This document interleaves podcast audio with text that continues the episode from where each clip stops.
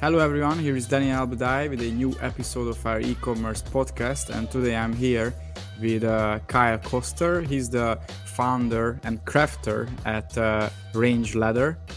And uh, very exciting story today because uh, he's in the US, Wyoming, in a in a not as a big uh, city, let's say, and uh, they really focus on leather products, leather artisans basically and uh, if you check their websites and you can do it because i will put the link into the description their uh, product quality it's it's very high quality products basically. So that's their focus.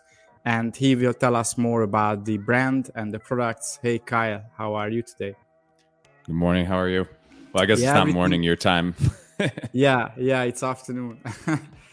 Yeah. So where to start? Um I'm just really curious. Uh, when did you start this business? Is it a family business? So maybe you are not the first generation, or uh, how how did it start in the past? Sure. Yeah. I, so I started uh, solely looking for a hobby. Uh, I actually had another business that was injection molding plastic uh, guitar accessories um, in, in, Asia, and I was looking for a hobby, something that I could do uh, with my hands and I could iterate quickly upon. Meaning, I could make one um, design of a product and then the next day make another one and, and make it better um, and and really focus on quality. And and so I started solely as a hobby on my wife and I's uh, our dining room table. So a very small space. It was like a two person table. And I would just clear it off and uh, get a piece of leather and and start you know crafting and, and learning the craft. So I started eight years ago. Yeah 2014 I started. So eight years ago now. Okay. And how how did it turn into a business? Yeah, great, great question. Uh, I don't think it was that this was not my intent to turn into the business that, that it did. Uh, but we started on Kickstarter. That was in the days that Kickstarter was really uh, and crowdfunding was really prominent, and started with a wallet project. That's when everyone was doing wallet projects, and so uh, I started with with the easiest thing, and I made a wallet, and so I showed some of my friends, and they're like, "Oh man, I would buy that." And I was really interested in the hand saddle stitching part of of making the products because I had learned in the trade that that is one of the reasons why uh, leather goods last or don't. Um, and when hand saddle stitch something that you're going to carry and use every day, um, you you get the quality. It takes longer, but the quality is there. Mm, okay, and uh, so you started out with this hobby back then, and then you went to Kickstarter. And um, what was your motivation there? I mean, what was the goal with Kickstarter? Raising money, or more about the feedback, or both? And how much time uh, did it take to you know found a business getting customers and and also make a living on this business Sure. Uh, yeah, I mean, just to kind of fast forward you through the, those years. So we started on Kickstarter solely just to sell a few products and see if it would actually, if there was market um, demand there for handcrafted leather goods. Uh, and and so started there. We also started doing little craft shows and markets. And so pretty much from 2014 to 2019 we did small markets. I mean one year we did 15 plus markets um, and pop up shows. And so, really just trying to uh, grow the brand so people would uh, recognize. Uh, we started actually in Washington State. So, it was a little bit, my wife was in, in uh, a, a, doctorate program up there. And so, uh, I was really had a lot of time. And so, just kind of started crafting just to, just to see if, again,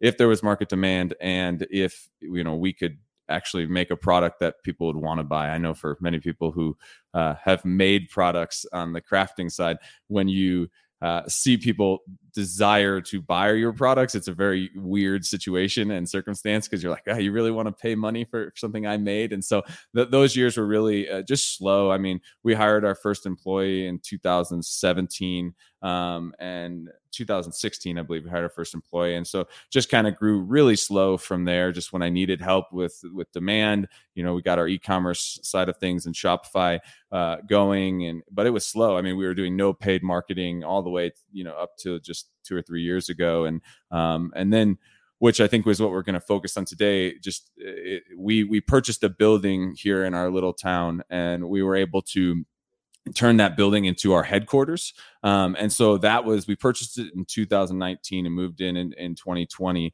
And so that gave us 5,000 plus square feet of space. And we had been working in a shop behind my house, uh, totally grassroots, you know, 500 square feet uh, from that point. And we had five or six crafters. But once we purchased this building, um, we really could see where we were going. Uh, we had space to both produce and space to sell the product, fulfill e-commerce, all of all of that. So that's really kind of the catalyst, I think, for growth uh, mm-hmm. there. Yeah. So at the beginning you didn't intend to make it a business and a full-time thing for you right? But also you once it became a business you didn't want to make it an e-commerce business only because i think most e-commerce business owners they think about the traditional e-commerce shopify facebook ads google ads and then scaling the the traffic do some email marketing and so on. But uh, you went to trade shows you really learned the, the craft and I uh, know you also have a, uh, showroom in your town and uh, you are also brick and mortar. So let's talk about it more. Like uh, what what uh, legs your business have when it comes to marketplaces.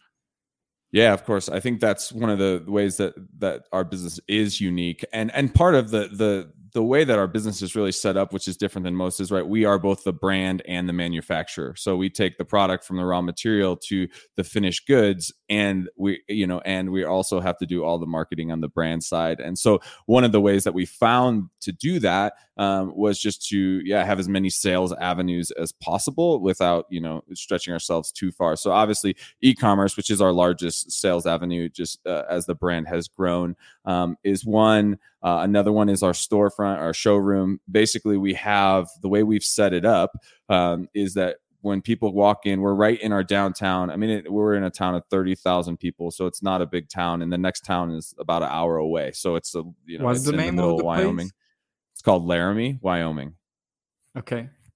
Yeah, so the next town would be Cheyenne, which is the capital, and, and it's about 45 minutes away. So it's it's it's a small town, but we're in a historic downtown area. We bought this building that had been it was uh, built in the 1890s. We did a full renovation on the building to turn it into like I said, what we wanted. And so the way we set it up is people can walk in off the streets. There's a showroom that they would walk into, and the showroom opens up to our crafting floor. And so while they come in, because a lot of our brand is telling the story of that, it, you know, our tagline is leather goods that last. And the reason they last is because they're crafted, you know, with uh, by crafters that are trained how to do things well and right and not compromise on quality. And we use premium materials. And so we wanted people to be able to experience that uh, as as they walked in and they purchased a you know seventy five dollar wallet. And so we've set our crafting space up adjacent. And the other part that we do on the business side is that our crafters are actually our retail people we used we tried to hmm. hire retail staff um, but it didn't work as well because they didn't know they didn't have the connection to the product like all of our crafters do. And so our crafters rotate through um, you know a half day essentially a, a, week of doing of doing retail. So not not very much. It's it's 20% of their time at most. And when they're doing retail they're also able to craft as well when there's not someone in the store but they get to tell that story of the leather goods so that's that would be another avenue um, would be our, our showroom and storefront. Um, and then we do um, a lot of wholesale. So we, we're using Faire and our own uh, platform for wholesale, so to boutiques um, and that kind of thing around the country. And I think we've started into into um, into some other countries just just recently here. Um, and then so that would be the third one. Then we do a lot of private labeling of our leather goods. So we could refer to that as custom. I know we're going to talk about that a little bit today, but um, we don't do custom. Whereas like, hey, I want a saddlebag for my Harley Davidson, but we do custom where it's like, hey, I want my corporate logo on some leather patch hats. And the hats have been a, a huge catalyst for growth in our business. And so that's kind of like the B2B side uh, of our business. So those main four uh, legs are, are probably uh, the, the core and bulk of our business. Yeah, you mentioned that uh, you you hired retail people or you tried retail people, but it didn't work out well. And I can see this as a trend more and more that uh, companies they either uh, the crafters are the retail uh, people staff because they understand how the product was made. And especially if you strive for high quality i think that's a good approach. Um, but if you cannot do it maybe because you are such a big organization i know a few here in europe and what they do they have a uh, teaching program for multiple months i know a supplement company. They are the third biggest in europe and that's what they do. And of course the retailer cannot manufacture the product because he's not in a protein factory or it's hard to you know do it. But uh, they visit the factory and they learn about it. So i think that's that's amazing when you you as a buyer as a customer you talk to them and they can answer all of your questions very precisely and even scientifically sometimes. So i think that's that's great yeah, I do think that there is a a desire for the consumer to know more about the product that they're consuming, regardless of what it is. I mean, I think if you ask most people, they would think that you know a wallet that you bought at Walmart would be made on a machine, but those wallets are still going to be made in a cut and sew factory in Asia, you know. And so, really, what differentiates it and what we need to, you know, on our side of things is teach people about the quality of the craftsmanship, the hands that are making it, and the the quality of the materials that we're using, and and why it will last forever. Yeah. What is your uh, price range? You mentioned the Walmart uh, wallet, and I don't know how much is a wallet in Walmart, but compared to that, like, what's the difference? Sure, I would think like in, in, U.S. dollars, you know, twenty to twenty-five dollars, you could buy a wall a wallet mm-hmm. at Walmart or Target. Um, which it's if you think about where you would buy a wallet, that's there's not a lot of places that like pop to your head. It's like, oh, I'll go there. So most, I mean, there's a lot of, of wallets being purchased uh, e- online because of that. Um, and so ours are probably three times the price. You know, on average, we have some less, some more. Um, but you know, we also offer uh, a lifetime guarantee. We call it our forever guarantee. Um, so if anything ever goes wrong with, with it, we'll re- we'll either um, replace it or re- restitch it. But we've had only in you know eight years a handful of quality issues. We really focus on making sure we can back that up with the quality that we um, put out there. I know a lot of brands just offer a guarantee because they just deal with the customer service side, but ours is truly based on um, mm-hmm. on prioritizing quality and, and and making sure the product does last. Yeah, I want to ask a question that I'm sure many people would like to know who uh, use leather products. So, what is the lifetime of a leather product? What can we uh, expect? Yeah, I mean it's a great, great, great question. So uh, to understand leather a little bit more, you have full grain, top grain, genuine, and bonded leather. Uh, so you, you kind of have to first understand a little bit uh, about the the the type of leather, I should say. Um, but basically, the the world sees genuine leather as as the highest, sometimes the highest quality because of just maybe a lack of information or the way that the industry branded leather. But genuine leather is is genuine leather. It's truly leather, but it's genuinely the lowest quality of leather. Um, top grain and full grain are, are going to be closer to the cow's uh, like hair um, and so that is going to be like what's closest to the the exterior uh, and furthest from the the meat and it's going to be the toughest if you would imagine mm-hmm. and so you see a lot of you know full grain and top grain leather go into the automotive industry to the sh- the, the shoe um, footwear industry, that that t- sort of thing, and and so we use exclusively full grain leather to to uh, to give that quality. But really, I don't see if it's if it's made of full grain leather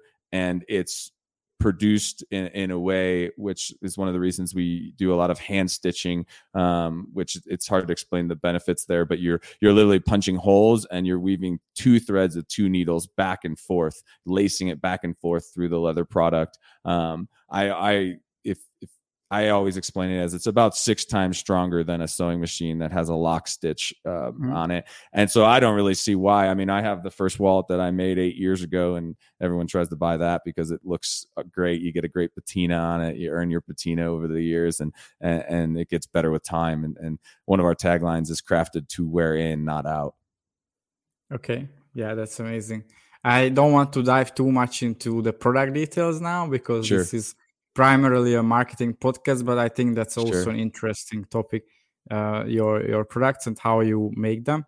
So you mentioned the four legs of your business, and um, what, what what are the ratios there? I mean, you mentioned e-commerce is the biggest one, but uh, you mentioned others, and uh, you have the showroom, the brick and mortar, the the b2b side and what are the ratios when it comes to revenue from each source yeah and it's hard to break down for us it could because there's a lot of bleed over uh, for mm-hmm. instance mm-hmm. like we our Faire wholesale runs through our ecom through our shopify now you know and and and those sort of things but just to give you i'll just give you a rough breakdown uh, on it it's so it's we're split about 50% um, leather goods and 50% um, leather patch hats. So we have a lot of our business is our leather patch hats.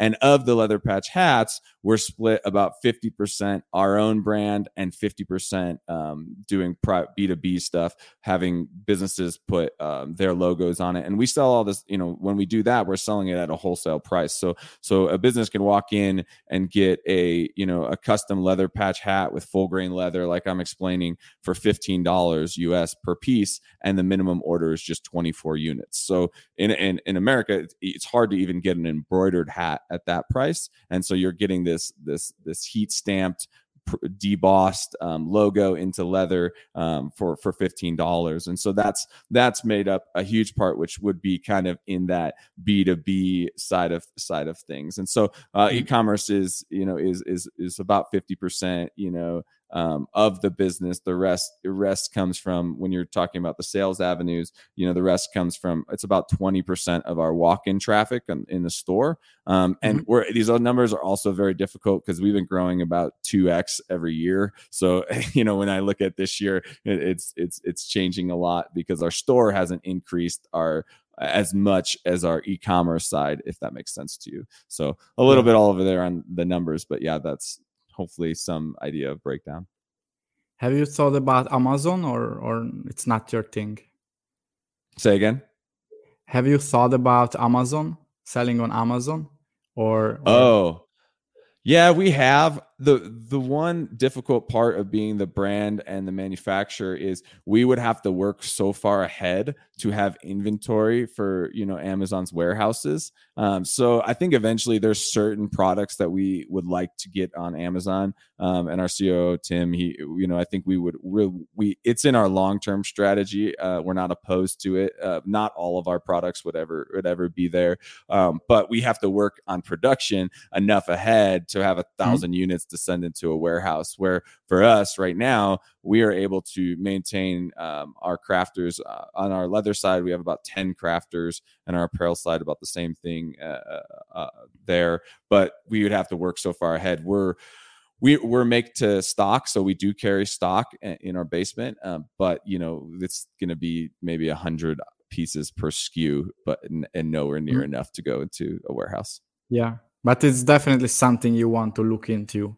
sounds like that. Yeah. Because reason yeah. why i asked because i uh, talk to you know brand owners who really strive for high quality and also high prices. And uh, many of them they don't uh, favor amazon because uh, sure. it's very hard to differentiate yourself on amazon. Uh, people they look for the price and there are so many products easy to find them. So it's very different when somebody goes to your website or even to your uh, brick and mortar store and they are surrounded by your products and your staff and that's just the whole atmosphere you don't have it on amazon and if they don't yeah. like it they can just find something else very quickly you got it and i think i think the strategy it, like for a brand like ours would be to curate a certain handful of products that would fit amazon best that you're not gonna you mm-hmm. know if we put our leather bags on amazon for 300 us dollars and then you are sitting next to another tote made in you know Mexico or made in in China like for a hundred dollars there's no way that that we're, we're going to compete because people don't know the value proposition of, of, the quality of materials and the craftsmanship and the lifetime guarantee but there are certain products like especially our leather patch hats things like that our our american flag leather patch hat is our number one selling product and for instance that would do well on mm-hmm. amazon and we would have the we would have the uh, the margins to definitely do that. Yeah, yeah, yeah. That's great. And uh, regarding e-commerce and uh, Shopify, so how do you acquire your traffic? What works for you the most? Yeah, I mean, as everybody knows, uh, you know the the landscape is definitely changing uh, and changing drastically. Um, we're our most of our ad spend right now is is between Facebook, Instagram, and then and then Google. Um, our Google Shopping actually for our hats, our leather patch hats, works well um, for for our higher quality items. Um, we're still finding Facebook and, and Instagram uh, working the best. Our, our COO Tim, he came over from an agency world uh, as as a buyer an ad buyer, and so he's his he's really skilled at that. And so we're definitely him and I in our strategy are, are, are leveraging that, but we also see you know we're trying to diversify as, as as the name of the game is. Yeah, yeah, yeah. and um, yeah, I'm just curious if you can see some overlap between e-commerce buyers and and the you know offline buyers.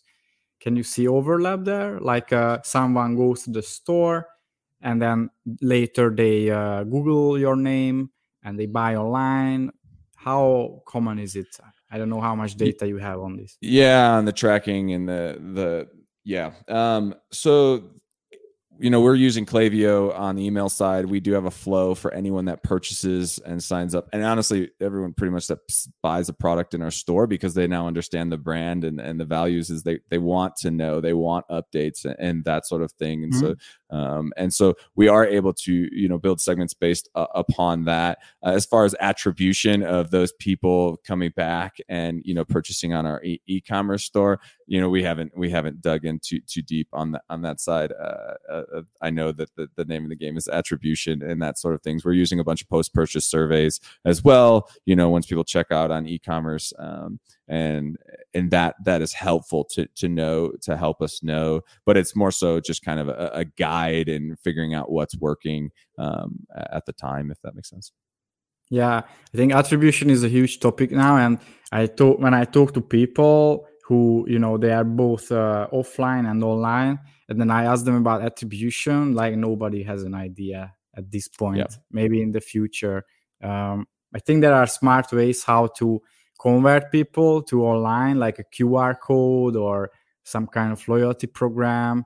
And then you can see them in Klaviyo or in shopify. But uh, yeah it's it's still a very new area. And then not to mention amazon or walmart if you are there so yeah, I yeah. think uh, kind of how and, and and not Tim, our COO, handles a lot of this, and and so but we're kind of breaking it down into new customer customer ROAS is basically what we're looking at um, is is really in acquiring new customers just across the board. You know, if they've never purchased from us, because everyone's everyone's uh, you know double dipping in attribution you know google says they you know they acquired the customer facebook you know all the way across uh, everything. And so and also you know you start doing we advertise on a podcast now. And so who knows if they mm-hmm. use the code on the podcast or if they you know come through a facebook ad that they got retargeted on. And, and so uh, we're just kind of looking at it as a whole as new customer ROAS and what our break even and our margins are that way. And then you know going forward it's you know yeah. where the traffic's coming from is is is a hard one.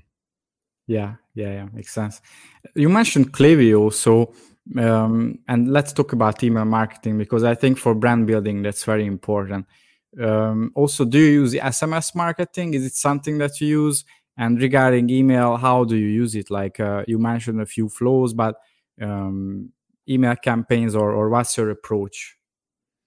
Yeah, I think, you know, on SMS stuff, we're trying to do things like our hat drops, things that are more kind of like, for instance, we just did, uh, you know, for, for Christmas, we're going to do a 12 days of Christmas sale. Um, and each day we're going to have a, sale, you know, um, some sort of sale on a, you know, a product, uh, that for those 12 days and we're going to do that sms as opposed to email um, and that sort of thing. Uh, one thing i didn't mention is our brand you know really as a premium brand we actually until this year we've never we've never done any sort of discounts. This year is the 1st mm-hmm. year that we've ever done uh, a discount um, and so we've decided to kind of you know as as we're a lot of it is actually for attribution right? Because if you don't use a discount code how can you track things and so we we were really kind of forced because you know we really view ourselves as a premium brand obviously with the products that we have and sell and make and so we will never discount more than 15% you know mm-hmm. um, and we only do that once a year kind of at, at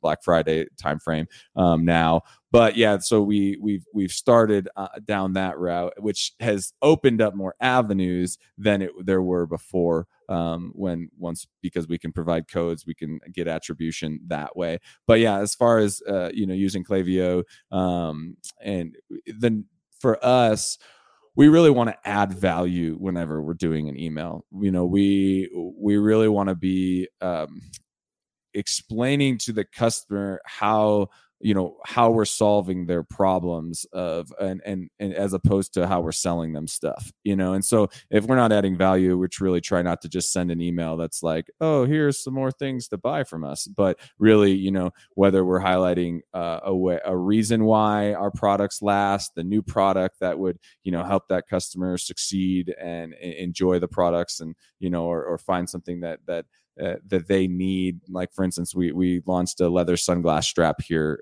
in, in Q3, mm-hmm. and they go on any sunglasses that you know, and it's it's a premium. Uh, there's a lot of nylon ones on, on the market, and so yeah. um, we have a, a, premium leather version, and so there's a lot of people that like, oh man, that that would both look cool and it would keep my sunglasses around my neck, kind of thing. So we really try uh, on our our content to to add value.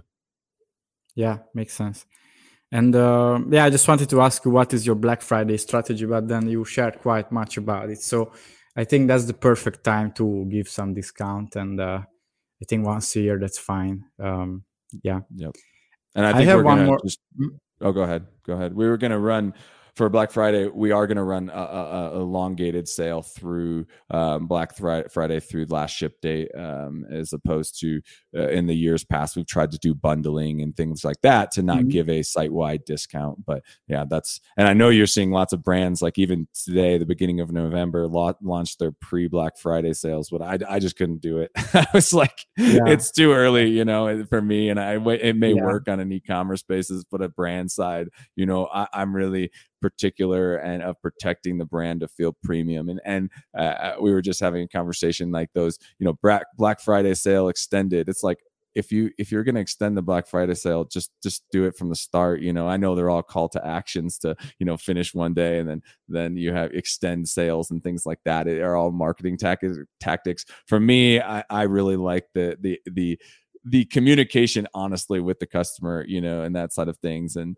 and, and every, every customer yeah. hates the the discounts where it's like oh it was this price that one day and the next day it's a bigger discount because you know sales are tiering and stuff like that. And then you have to decide on the customer service if you're going to refund them that or or whatnot. And so we're clarity in our messaging is really important for us.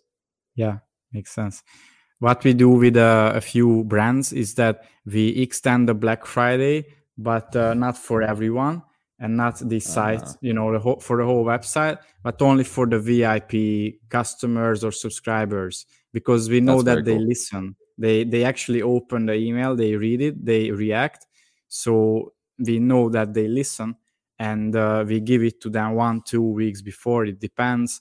But for the rest of the people we we don't because it really devalues your brand and they don't even care as much. So yeah it, it won't sure. but those people who listen i think uh, it really uh, it's effective yeah that's yeah. a good strategy i have one more question to you uh, so what would be your number one tip to e-commerce entrepreneurs who let's say they have a shopify store but uh, they are thinking about you know adding more legs to their business more branches just as you did now you have four maybe opening a uh, physical retail space a brick and mortar or maybe maybe adding a b2b side of their business what what should they consider how is it different than a traditional shopify store and uh, what are the pros and cons yeah, that's a great question. I think a great question to wrap up on. I may monologue for a, a little bit on because uh, I have two of those. Uh, two yeah, suggestions ahead. would be those two, um, and just just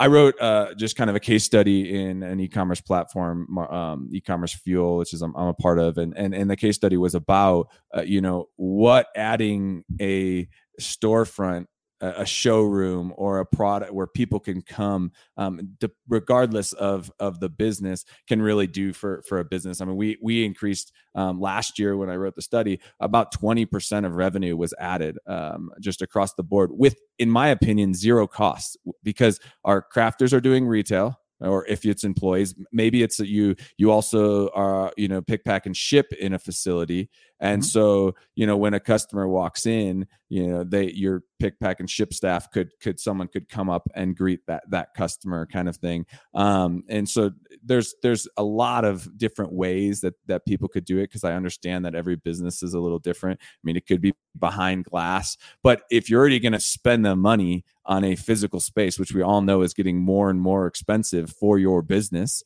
um, that there is, oh, I believe that there could be some way to incorporate um, a place where customers could walk in off the street. And if you're choosing a place for a warehouse or something like that, could you choose a place that has some sort of foot traffic, you know, as a place that that that doesn't?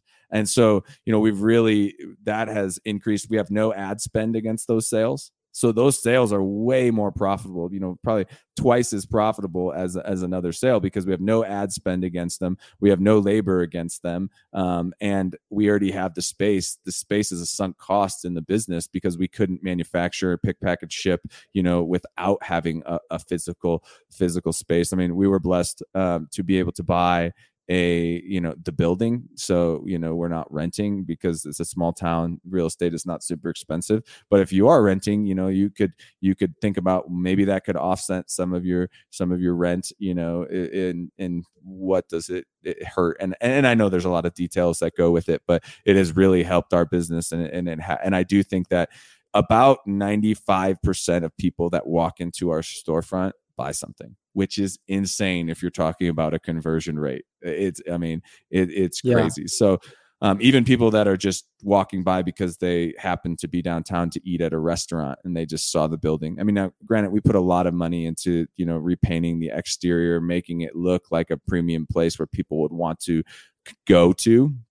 But yeah, it's it's uh, the conversion rate is insane uh, on that side of things. So that would be one, um, and then my second one would be you know every and every business is different. So you're trying to blanket you know give advice to e-commerce entrepreneurs you know uh, when you don't know everyone's business. But you know adding some sort of uh, the ability and it doesn't have to be wholesale um, but something that you could you know corporate brand. I mean like a good example of is uh, you know everyone's familiar with like yeti and RTIC right? RTIC has a custom shop uh, for coolers inside of their business where you can customize a cooler with very easily. It's built the e-commerce side is great. You know how well it's built um, that you can come in drop your logo in their product. They have a minimum that kind of thing. And and they're definitely uh, increasing um, sales based up upon that. I actually just ordered some coolers with our range logo on it for the winner of our fantasy football staff uh,